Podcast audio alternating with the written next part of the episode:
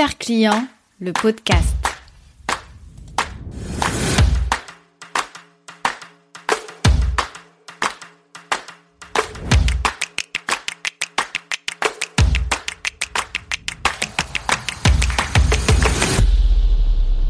De mes épisodes préférés sur ce podcast, c'est l'épisode numéro 4. Il fait partie des épisodes les plus écoutés sur ce podcast, donc je vois que nous sommes d'accord. L'expérience client est émotionnelle avant tout.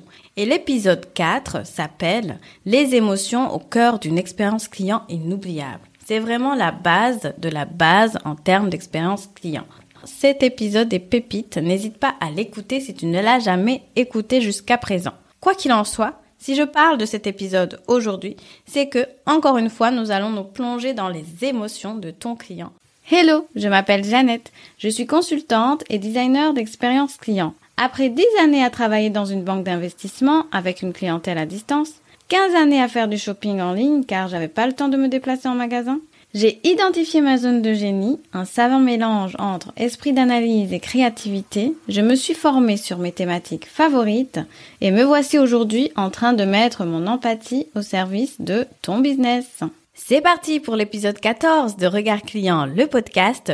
Aujourd'hui, je t'apprends à transformer les émotions négatives de ton client en opportunité business. Et oui, rien que ça.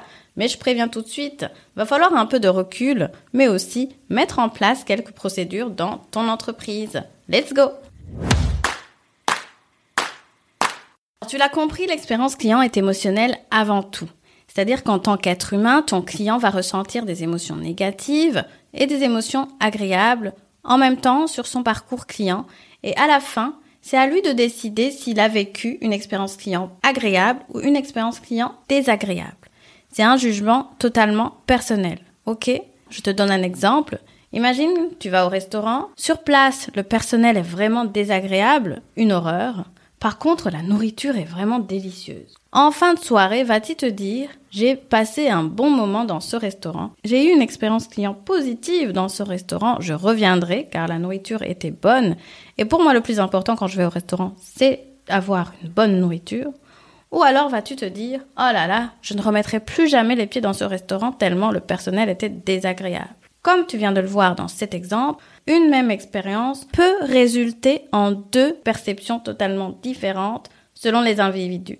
Dans l'épisode d'aujourd'hui, je te propose de nous focaliser vraiment sur les émotions négatives et voir comment est-ce que nous pouvons les transformer en opportunités business. Parce que oui, ce n'est pas parce qu'un client a vécu une expérience client négative auprès de ton entreprise que c'est fini, bye bye. Non, il y a toujours moyen de rectifier et de justement en faire un client ambassadeur qui va aller porter un message unique à ses connaissances et même une histoire très détaillée qui va être à ton avantage. Commençons par la frustration. La frustration pour moi est la première petite étincelle qui fait penser qu'il y a quelque chose qui gêne ton client ou quelque chose qui te gêne toi en tant qu'entrepreneur. Personnellement, quand je fais des audits, j'utilise la frustration comme détecteur de points de friction sur le parcours du client et son expérience. D'ailleurs, pour la petite anecdote, en préparant cet épisode, j'ai trouvé une étude intéressante qui dit que la frustration en tant qu'émotion négative est le meilleur prédicteur de comportement de plainte d'un client. Mais comment reconnaître qu'il y a de la frustration auprès de ta clientèle ou de tes prospects? C'est tout simplement quand tu entends des petites phrases comme J'aurais aimé que, j'ai trouvé qu'il manquait ceci, j'ai adoré travailler avec toi, mais j'ai bien reçu les produits, mais en gros, la personne a vécu une très bonne expérience au contact de ton entreprise, mais voilà, il y avait comme un petit truc qui le gêne. Le souci avec la frustration, c'est que parfois, cette petite frustration peut passer inaperçue. Et deuxièmement, le client peut ne pas te le communiquer parce qu'effectivement, soit il n'en est pas conscient, ou soit il juge que ce n'est pas important. Mais si ces petites frustrations s'accumulent, ça peut se transformer en une émotion plus explosive comme la colère et ça on ne le veut pas, on est d'accord qu'un client en colère, c'est chaud. Ça va aussi provoquer une perception négative de ton entreprise, une mauvaise image de ton entreprise et encore une fois, ce n'est pas bon. Mais voilà ce que je te propose aujourd'hui. Je te propose de regarder la frustration autrement et de considérer que c'est un signe qu'il y a quelque chose à améliorer dans ton business, un processus à optimiser et une expérience client à fluidifier pour justement augmenter tes ventes et fidéliser ta clientèle. Passons à l'émotion suivante. La déception. La déception, pour moi, c'est quand les attentes dépassent la réalité. Ça veut dire que ton client est déçu quand il s'attend à recevoir quelque chose, mais que ce qu'il reçoit en vrai n'arrive pas du tout à la cheville de ce qu'il avait en tête. Je te donne un exemple. Imagine que tu réserves un hôtel en ligne pour tes prochaines vacances, un hôtel 5 étoiles, bref, tu vas pouvoir enfin te reposer. Mais le jour où tu arrives sur place, tu te rends compte que c'est un vieil hôtel, certes luxueux, mais à la décoration pas du tout moderne et franchement, on va être honnête, tu ne te sens pas bien dans cette atmosphère. C'est ça la déception. Tu remettras les pieds dans un hôtel qui t'a déçu autant? A priori, non. Et n'oublie pas qu'aujourd'hui, nous sommes ici pour transformer cette déception en opportunité business. Certes, la déception est vraiment une émotion anti-fidélisation client, mais comment reconnaître que ton client est déçu? Alors, premièrement, il y en a qui sont abonné absent, il ne donne plus de nouvelles, bye bye, ciao ciao, tu envoies des mails pour récolter des feedbacks, mais il n'y a rien du tout qui se passe. Deuxièmement, il y en a qui sont honnêtes et qui te le disent. Et troisièmement, parfois tu peux le ressentir toi-même et voir qu'il y a quelque chose qui cloche. Alors, comment faire de la déception de ton client une opportunité business? Déjà, oublie les fausses promesses. Ça ne sert à personne, ni à ton client, ni à ton entreprise. Ensuite, oublie l'over delivery. C'est le fait de promettre moins, mais délivrer plus. Moi, je te dirais, avant de penser à délivrer plus, commence par délivrer ce que tu as promis à ton client. Parce que si tu n'es pas à la hauteur de ce que tu lui as promis, et que tu es là en train de dire ah mais je prévois des cadeaux, des services supplémentaires, etc.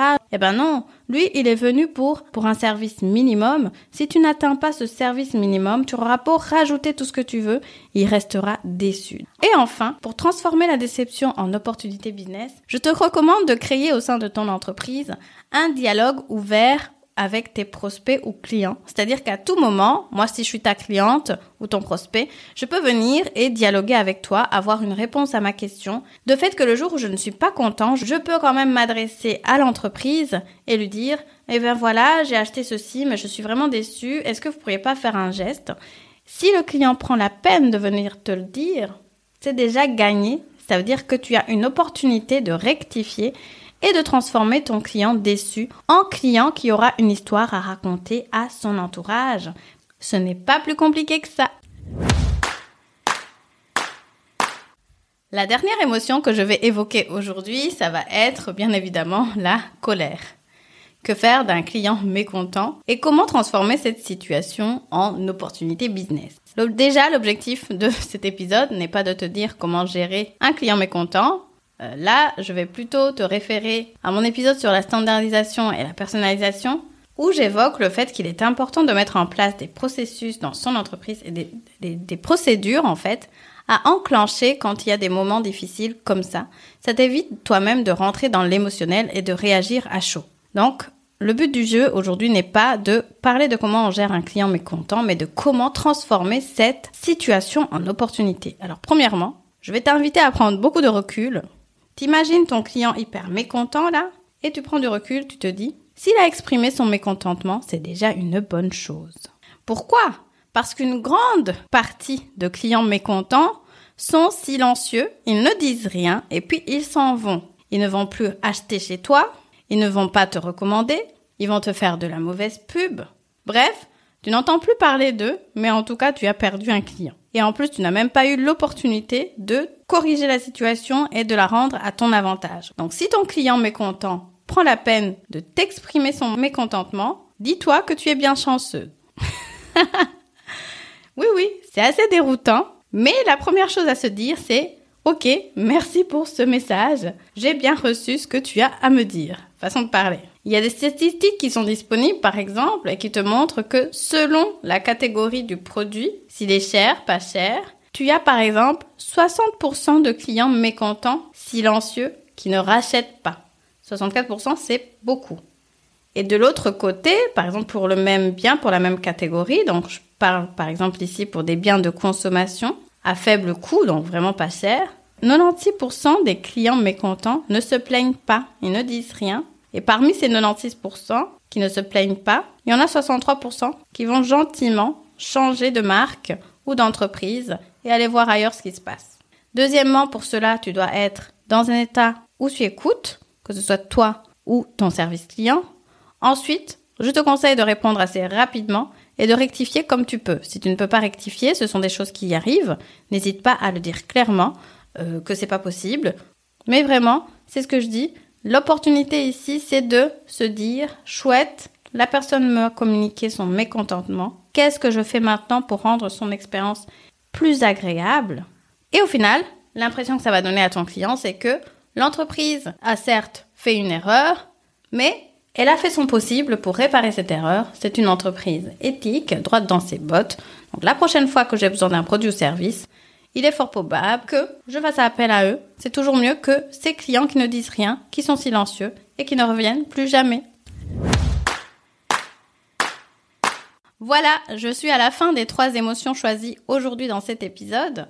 Je te fais un petit récapitulatif. La frustration de ton client te permettra d'optimiser ton business et de lui offrir une expérience client plus fluide.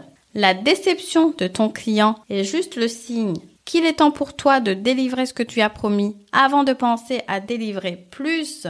Et pour le savoir, tu as forcément besoin de récolter des feedbacks réguliers dans ton entreprise et d'instaurer une culture de dialogue ouverte avec ton client potentiel ou existant. Ensuite, il y avait la colère et que dire de la colère? Si tu arrives à rectifier le tir, tu auras un client à vie ou presque. Et donc, s'il n'y avait qu'une chose à retenir de cet épisode, ce serait celle-ci. Les émotions négatives font partie intégrante de l'expérience client. Ça ne sert à rien de chercher tout le temps à les éviter et de s'offusquer quand quelqu'un te dit qu'il a vécu une émotion négative au contact de ton entreprise. Au contraire, transforme cette information en opportunité dans ton business une façon vraiment de faire croître ton business dans le bon sens, c'est-à-dire le sens où tes clients futurs vont être encore plus satisfaits parce que tu as pris en compte la remarque de ton client mécontent par exemple. Donc c'est une bonne chose. C'est vraiment un automatisme que je t'invite à avoir dans ton business, c'est très bénéfique. Allez, je te donne rendez-vous au prochain épisode. Tu as aimé ce podcast? Laisse-moi 5 petites étoiles pour me le dire. Tu m'aideras ainsi à le faire connaître. Et abonne-toi pour ne rien rater. Regard client, c'est le podcast qui t'invite à te mettre à la place de ton client pour développer ton business. Tu verras, tu seras gagnant à tous les coups. Besoin d'un coup de main pour optimiser ton parcours client et designer une expérience client? Waouh Je te donne rendez-vous dans la description, tu y trouveras toutes les infos nécessaires pour travailler avec moi. Ah, et restons en contact. Instagram, email, newsletter ou pigeon voyageur. L'important est de créer un lien durable entre toi et moi. Je te remercie de m'avoir écouté jusqu'ici. Je te dis à la prochaine. Ciao ciao